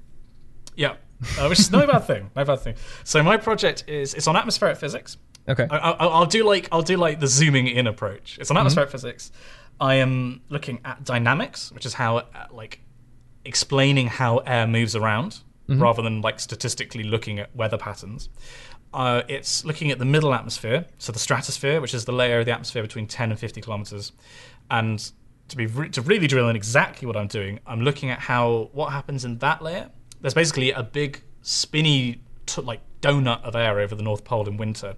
It's called the polar vortex, Okay. and when that is very strong, so like there's a really really set, strong set of winds, or when it's very very weak, sometimes it just disappears. I'm looking at how that those events affect the weather at the surface and in the troposphere, which is the layer below it that we live in. Okay. That is pretty specific. Yeah. So, well, to be more specific, um, to, be, to be more specific, I'm I'm looking at um, testing a particular hypothesis which my supervisor had, which I formulated in terms of uh, quasi-geostrophic potential vorticity theory, and then I'm testing it through a, uh, a hierarchy of differently uh, of, of complex models, basically. Okay, gotcha. This is the point where my brain explodes. well, this is the, this is that's basically that's almost as far as I've got. Like, there's there's all the mathematical detail I could show you, but um, like that's conceptually that's as far as we've got, and I don't have an answer about how well it performs yet because Yeah. my bloody code isn't working, and it's really annoying me. It's Ubuntu's fault, actually. You No, just gotta. that's if you Python's switch to fault. Windows, uh, okay, it's Python's fault. It's I, I'm I'm running um oh oh boy um uh, I actually did a vi- I mentioned this I have a series called PhD Watch where I talk about what, what I'm doing in the PhD and um the analogy that I have and I'm going to convert this because you're American um, is imagine that in the atmosphere you can think of wind as being like a variable that's everywhere like you have a value of wind that's set to a particular point yeah. and that's a field. You can think of the distribution of wind as being like the distribution of football players on a gridiron. Okay. Um, and associated with the football players, you've got the position of the football. Um, and like the position of the football players determines where the football is because the football player has thrown it, someone's Right. receiving it, someone's running with it. In the atmosphere, the wind determines, strictly speaking, by how basically how twisty it is. It defines a variable called potential vorticity, and that's like the football in the atmosphere.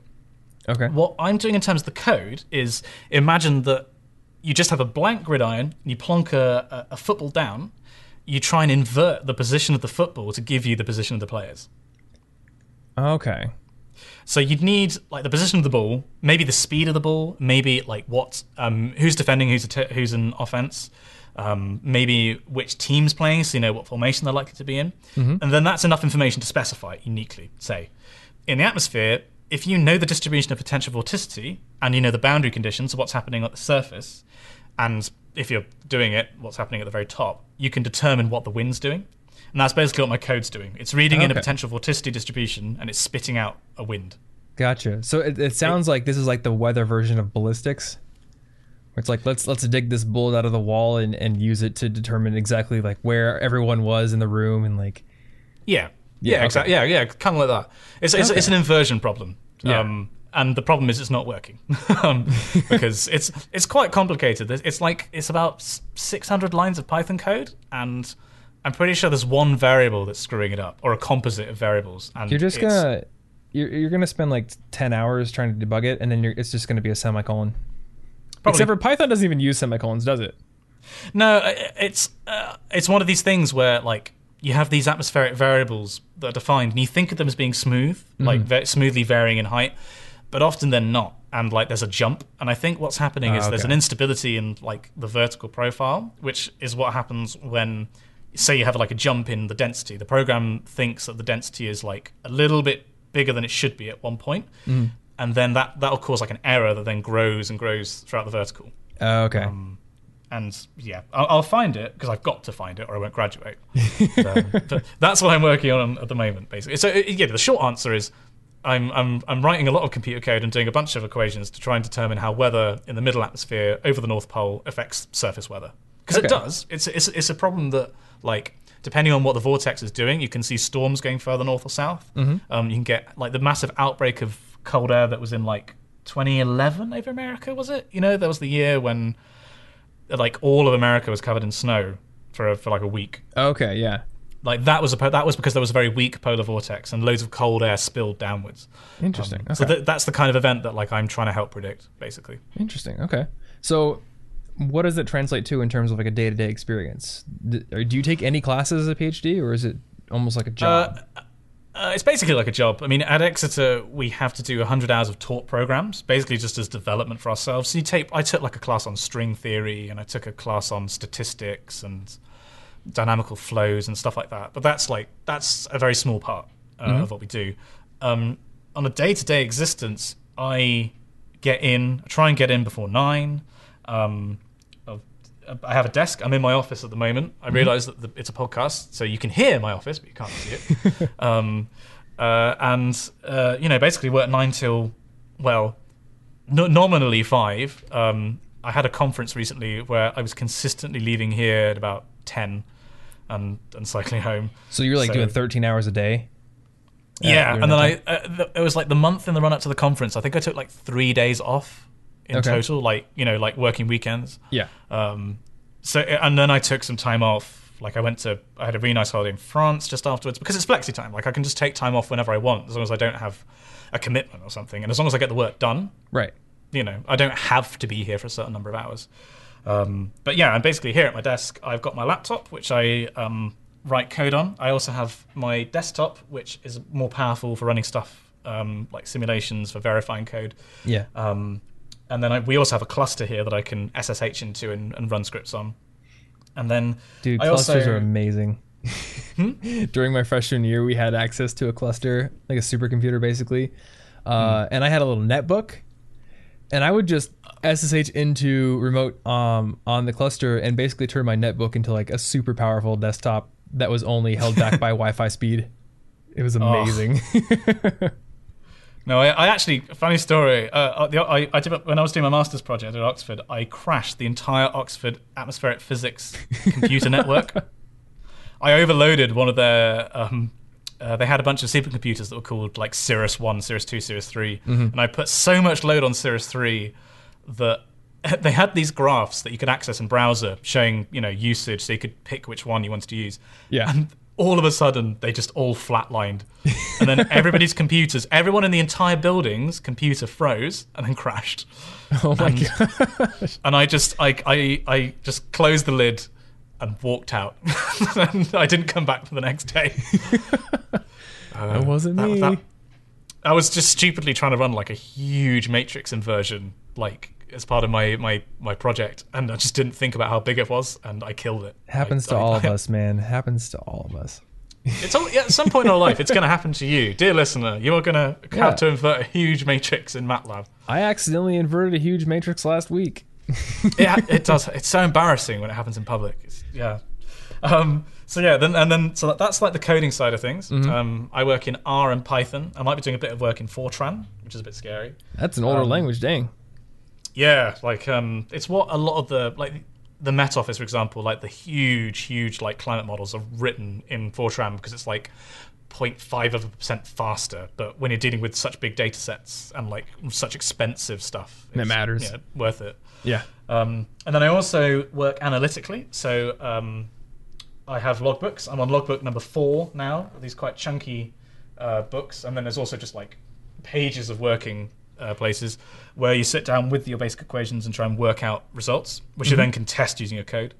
And then um, the other big part of it is reading papers. So you've got to you've gone beyond the point when you're doing a PhD, beyond the first year of the PhD, where textbooks are your be all and end all. Yeah. There is an, an almighty textbook which is actually written by a guy here, a guy called Geoff Vallis, who, like just wrote the textbook on atmospheric dynamics.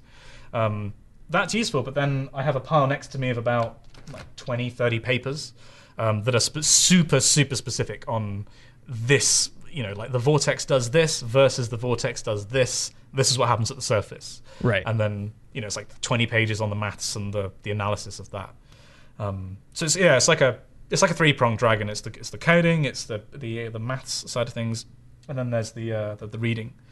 And then in terms of student life, um, it's it's kind of uh, for me it's a lot better than undergrad because I'm not stressed all the time. Like at Oxford, I, I worked way too hard. I worked myself into the ground, Yeah. and um, Well, it was I- kind of you know, seeming like like my my uh, initial thought was that PhD would be super involved and even harder, but it's kind of sounding like it's almost like full time job hours. It's but yeah, if you treat it like a full time job, you'll be fine. You'll graduate on time, no problem. Mm-hmm. Um, if you're super into what you do, and also if you do things like experiments that are time dependent, like if you need to come in and if you're in biology, you need to feed fish, then you have to come in at random hours. Um, Like yeah, Sally. a bunch of flies, Sally. um, I'm so glad I'm doing stuff with code. Code's the same everywhere, at whatever time. And you Um, can do it at home. Yeah, it's like you know, at at Oxford, especially when I was doing YouTube stuff at Oxford, I'd I'd like work before nine until 10 Mm-hmm. and then I'd edit from like ten until two or three, and then get up for nine o'clock lectures. Yeah. Like it was crazy. And now here I here I work from nine till five, then edit from like six until twelve, and then go to sleep. You Uh, mean so it's a bit video? more reasonable.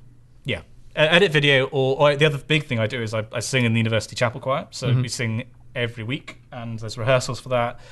Practice. I also do a lot of social media for that. Um, so at the moment we've got our debut CD coming out. I'm doing the artwork for that. That's a lot of work. Um, and then also like you know, I do contract video work for other people. Yeah. Um, uh, collaborations with other people. You know, stuff like that. And then occasionally I let myself watch a, a movie or Occasionally. or stuff. I, I, I do Like uh, I defi- tomorrow. I, Or wait, like today. tomorrow. Well, I'm going tomorrow, but Oh, has it not come out yet for you? uh, you talking Civil today, War? Today's the release day, but Okay. I'm going tomorrow because I was in. Did, oh, did you already go? Did you go at midnight? No, no, no. I was in France when it came out, and so all my mates went at midnight. Oh, and okay. I'm now waiting for somebody to come and see it with. Although I did go and see the Jungle Book the other day on my own. No, no, not the Jungle Book. Uh, Zoo, Zootropolis. I went to see on my own. which- Zootopia is so good. yeah, I loved it. I love that Uh. And the Jungle Book. I really, really liked that. Actually, I was quite So surprised. wait, at were how, you in France much I liked it. yesterday? No, it came out here um, last Thursday. Really? Yeah, Oh, for some yeah. reason we get some movies way sooner than other people. Well, that's fun. Yeah, today's the release day here. So, um, there's a new theater that's like 20 minute drive from me, and it's reserve seating. They're like cushy recliners, and you can you can like order beer or like a latte. So I don't go to any other theater ever. Well, Again. we have a campus. Um, we have a campus cinema here, which is run by students. Oh, sweet. Um, yeah, and it's uh, and and it's not a huge cinema. It's like a smaller screen, you know, Mm-hmm. like a screen room. Um, but because it's students, you get really cool stuff. And it, if you're a member, you're it's one pound fifty to see a film. Holy crap! Yeah, but they they only show two films a week. But Okay. it's just it's such good value that I now struggle to justify going and spending, you know, ten pounds on a ticket at the Odeon. Or the Yeah. Vue. At Iowa State, they had what they called Cyclone Cinema, which Mm-hmm. it wasn't current movies, but they did get movies before they came out on DVD. So if you wanted Oh, to, you yeah. could wait, and it was free actually. So that oh, was wow. that was a pretty cool setup. But not a student anymore. Can't go to Cyclone Cinema, and can't I'd- wait for Civil War. I oh, can't, I I, can't I, wait for I loved the Winter Soldier so much, and like the Russo brothers, everything they touch just seems to turn to gold. Yeah. and We watched it on Monday. I was like, I got, I got to watch it again to prepare. My body is now ready. actually no, because I need to see that, and I need to see this film called Eye in the Sky, which I don't know if it'll be out in America yet. I haven't even heard of that one.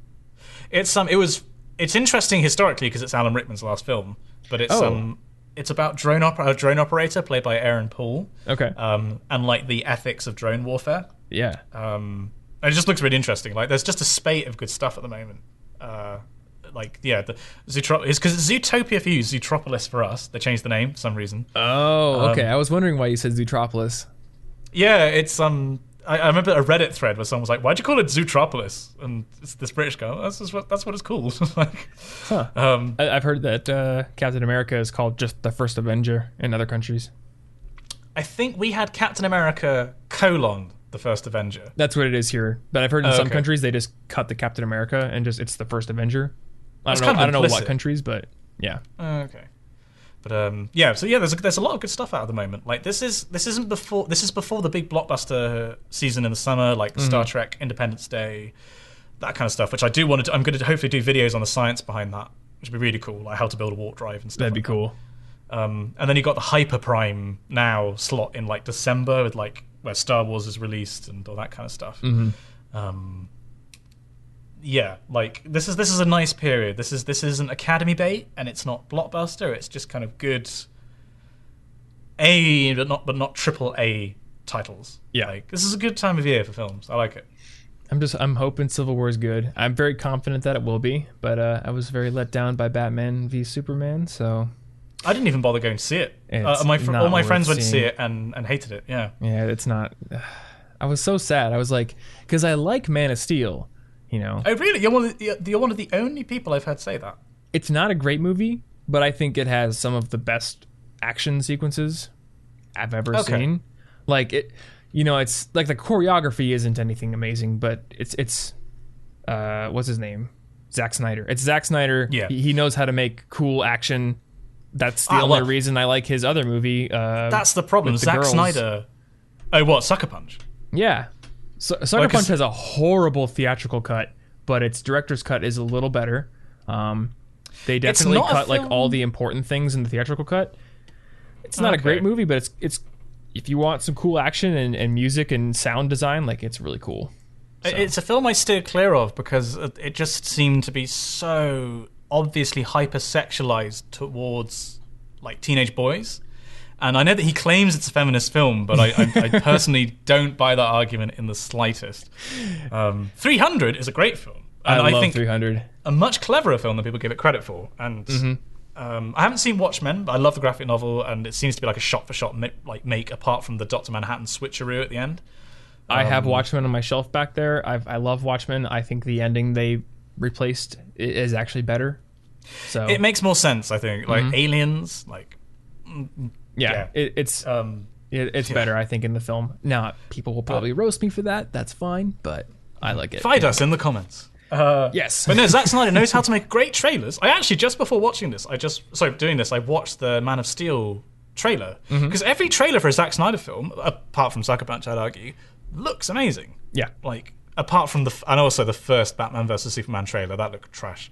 But he knows how to like make something catchy in the same way, but that doesn't mean it's going to be a good film. In the same way that you wouldn't take a Vine star and have them make a feature length film. That's that's the thing.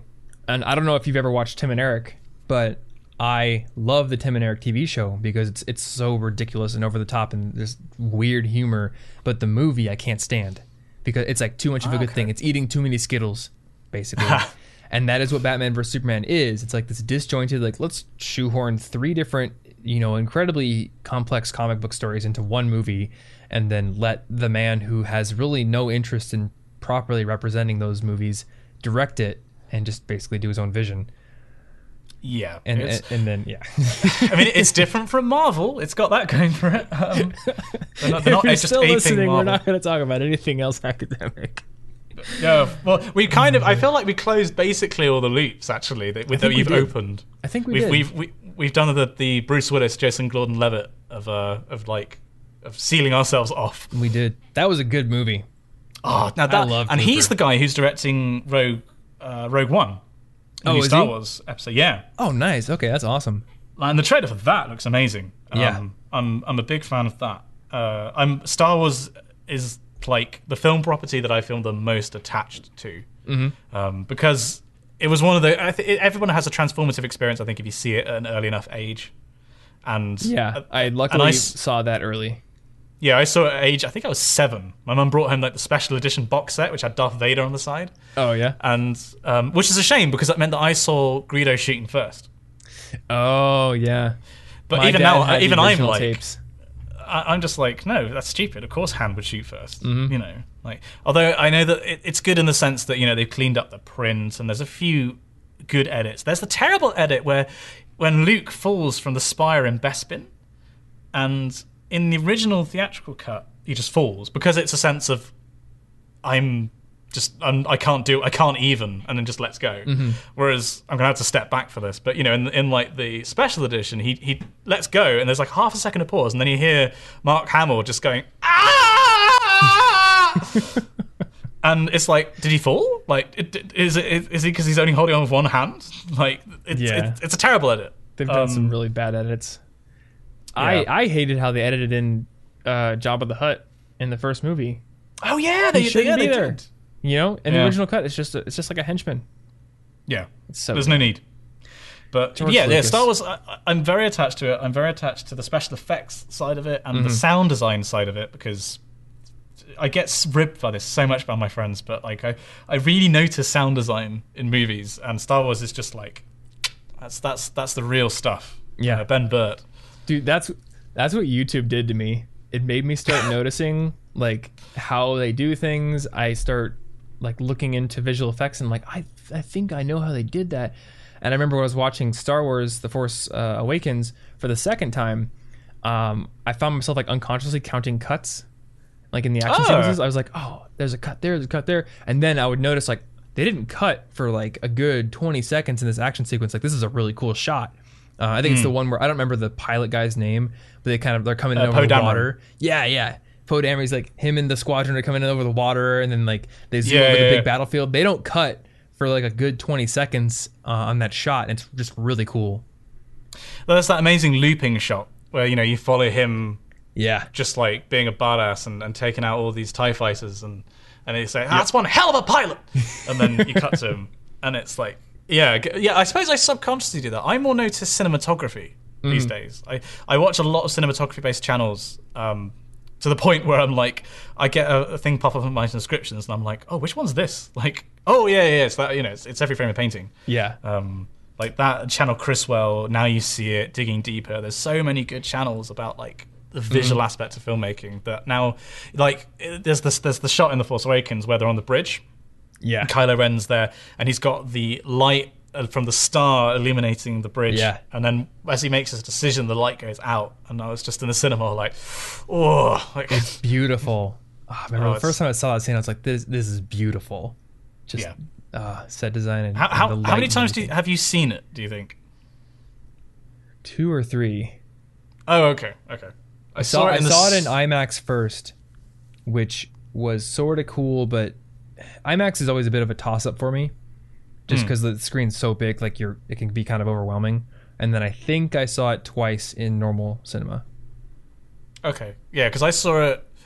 Thanks to you, I actually saw it in uh, in 3D IMAX. For those of you that don't know, I went to a conference in San Francisco, and uh, Tom, I, you Americans don't like people from other countries buying your cinema tickets, so Tom had to buy them for me, and then I had to reimburse him. So uh, I got to see Star Wars the, on midnight, which is great. Yeah, Um, You saw so I'm forever in your debt for that. Yeah, it was very selfless. the video Um, you made was so funny. it's like the clouds. oh, oh yeah, I forgot I did that. I was laughing so hard. Uh, and then uh, what I love is the fact that people were trying to guess what the music was as well. And I was like, this is the two, this like the, the like YouTuber side of things. And then I've got like my little music like homies that are trying to guess the choral, uh, choral stuff. um, so I saw it in IMAX 3D, and then I saw it with my parents uh, in normal, and then I saw it here again in normal, and then I might be seeing it for a fourth time. They're doing an outdoor screening at a pub in the evening uh, this summer, Oh, and then I bought it on. Yeah, there's um there's um a really lush pub, uh, like about a half hour walk outside of Exeter. It's kind of in the middle of nowhere, but they have a huge grounds. They put up a massive screen. They do outdoor screenings of films. Yeah. Um, so I might see it there, and then I've also bought it on Google Movies. So I've watched it, and actually, no, I haven't watched it all the way through. I've watched selected bits, and I've watched all the special features because Yeah. they're amazing. Well, there you go, man. Star Wars Bit of a fan. That is what we are. Yeah, not as not we're not as nerdy as the Hello Internet people, but like I don't know. I think we're giving them a pretty decent run for their money.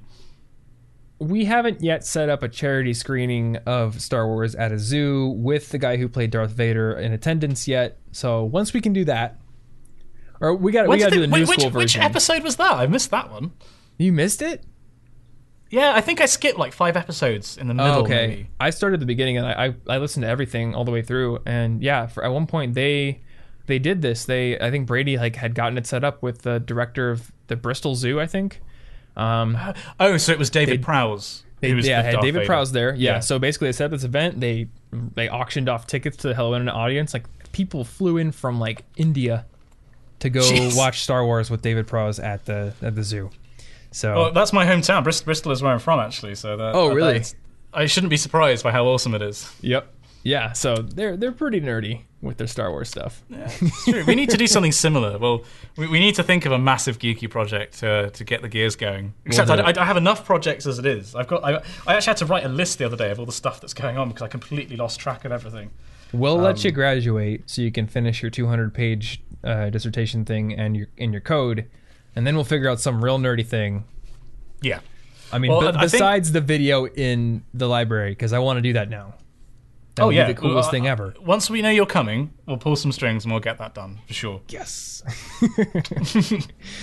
All right. Uh, you think we should wrap it here? We've been going for 90 minutes, and I think probably only my mum is listening now. Yeah, at that So- point, I'll probably I'm gonna put something in the intro. Be like, all right, here's the, the like 25 minutes to like 50 minutes is where the, the stuff is. Other than that, Star Wars, Pokemon, you know. Yeah, we, we covered a lot of the big nerdy bases in this. I feel We really We've did. Nailed our colors to the mast. So now for a two hour discussion on D and D. No, I'm just kidding. Ah, finally! I was waiting for you to say this. No, no, stop! I've, I've got to film a video at some point tonight. All right, dude. Yeah, actually, we uh, Martin and I have to wrap up an episode because we um, spoilers for anybody still listening. Next week's episode is going to be the start of our How to Get into College series. Ooh. We were going to do one episode on it, and then I sat down this uh, this morning to write the outline, and I was like, I can't fit this in one episode. We're gonna do three, so we're we're pulling a Hobbit on that one. Oh, oh no, no! What are you doing? Don't be the next George Lucas. Oh, I'm the George Lucas of college podcasts. oh that is again- not a thing to be proud of. There's nobody else doing college podcasts, so Oh, can. but is do this the only one? Is this Well, a world okay. exclusive? It's not the only college podcast, but most of the other active college podcasts out there are um, kind of focused on parents.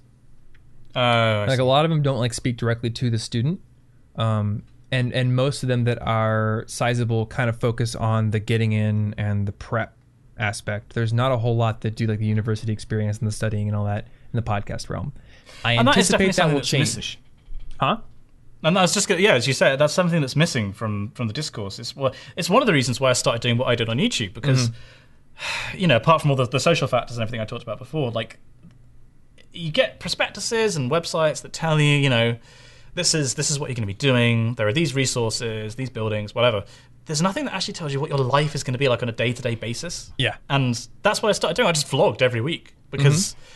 I think that's the most impressive, the, the most um, effective way of communicating to people that look, this is a normal place. Well, it's not a normal place, but like the people here are normal. You don't have to speak Latin all the time. It's just basically like any university. It's just a bit weird.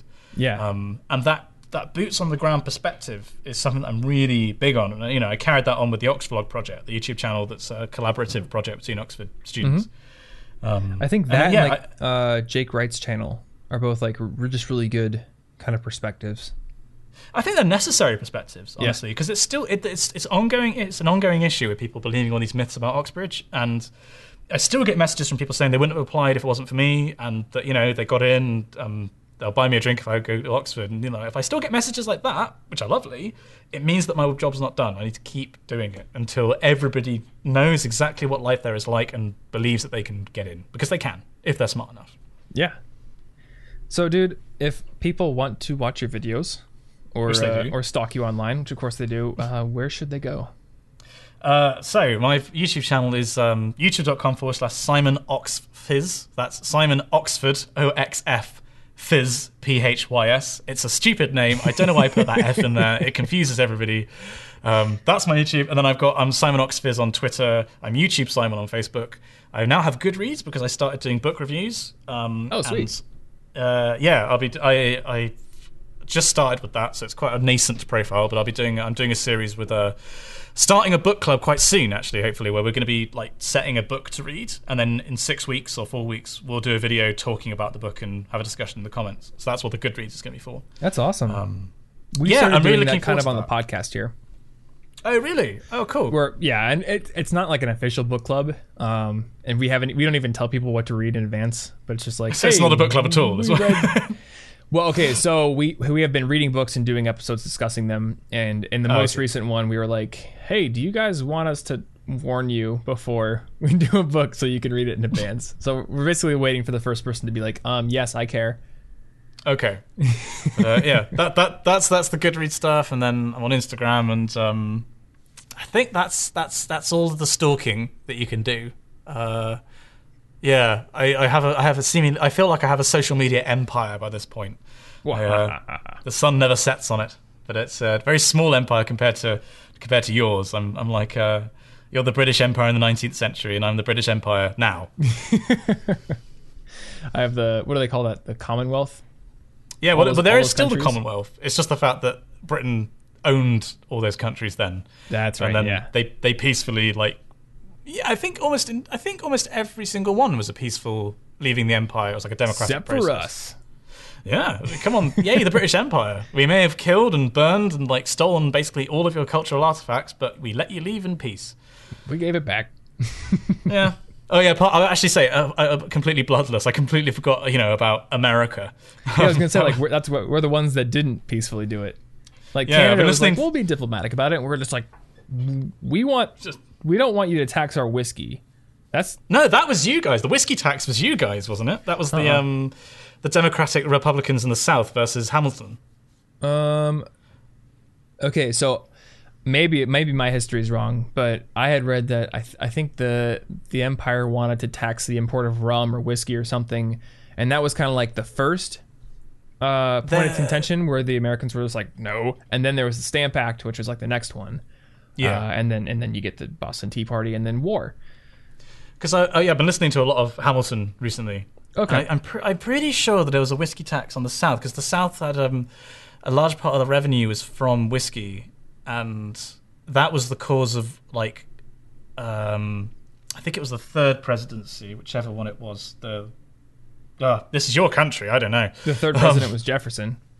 Yeah. Oh no, no, it was one before Jefferson. so y- are you thinking of the whi- there? Yeah, there was a whiskey rebellion. Yes. But what I'm talking about is this is before the Revolutionary War happened, before the Declaration of Independence, even before the Stamp Act. There was um, there was a whiskey whole tax. thing. There was a, it was either a whiskey Oh, okay. tax or a rum tax because rum was huge, uh, and that was kind of like the first, kind of one of the first acts of rebellion. And then we had the Stamp Act, and then all the And then it it was kind of what led went, to it. Yeah, I But read about this in a book called "The History of the World in Six Glasses," which was about like the development of drinks.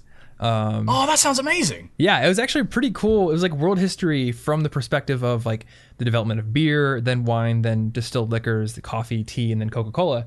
And I think it was when they were talking in the distilled liquors chapter was talking about like, yeah, the American Revolution was like the kind of the flames that stoked the fire was Americans liked their distilled liquor and didn't want to pay more than they had to for it. So Oh, that's so good. I had no idea about that. Yeah, I'm so- making a note of that. I'll put that on the show notes as well. It's a it's a pretty quick read. Um, the guy also wrote a history of the telegraph, which is a pretty cool book too. Cool. Yeah. uh, uh, Well, to be honest, given the state of American politics at the moment, you can have it. Like, I, we are very glad that you guys decided to walk away. The circus of American politics. Yeah. All right, dude. Uh, great talking to you. Uh, hopefully, I don't know, one person's still listening at this point. Hello, mom. Hi, other mom. Uh, yeah, I think we'll, we'll just cut it here. Thanks, man. Awesome. Thanks for having me. All right, guys, well, that about does it for this episode. If you are still listening, if you're still like one of those six people who stuck around, thank you so much for listening to the end here. And hopefully you found it useful. Once again, you can find those show notes over at CIGpodcast.com. Find the episode 108 link, and you'll find all the resources and ways that you can rate and review the show on iTunes. And if you want to take a few minutes to help out the show, that is definitely a good way to do it. Rankings on iTunes get bumped up whenever somebody leaves a new rating and review. So if you enjoy the show, I would highly appreciate if you could do that. Uh, other than that, that is all I got for this episode. So, next week, like I said, Martin and I are going to hit you with a ton of information. We're doing a three part series on getting into college. We're going to be talking about the application process, finances, and how to become college ready, how to basically act like an adult and handle all the personal responsibility that comes from getting out from under your parents' wing and uh, moving into your college career. So, look forward to that. And uh, otherwise, stay cute. See you next week.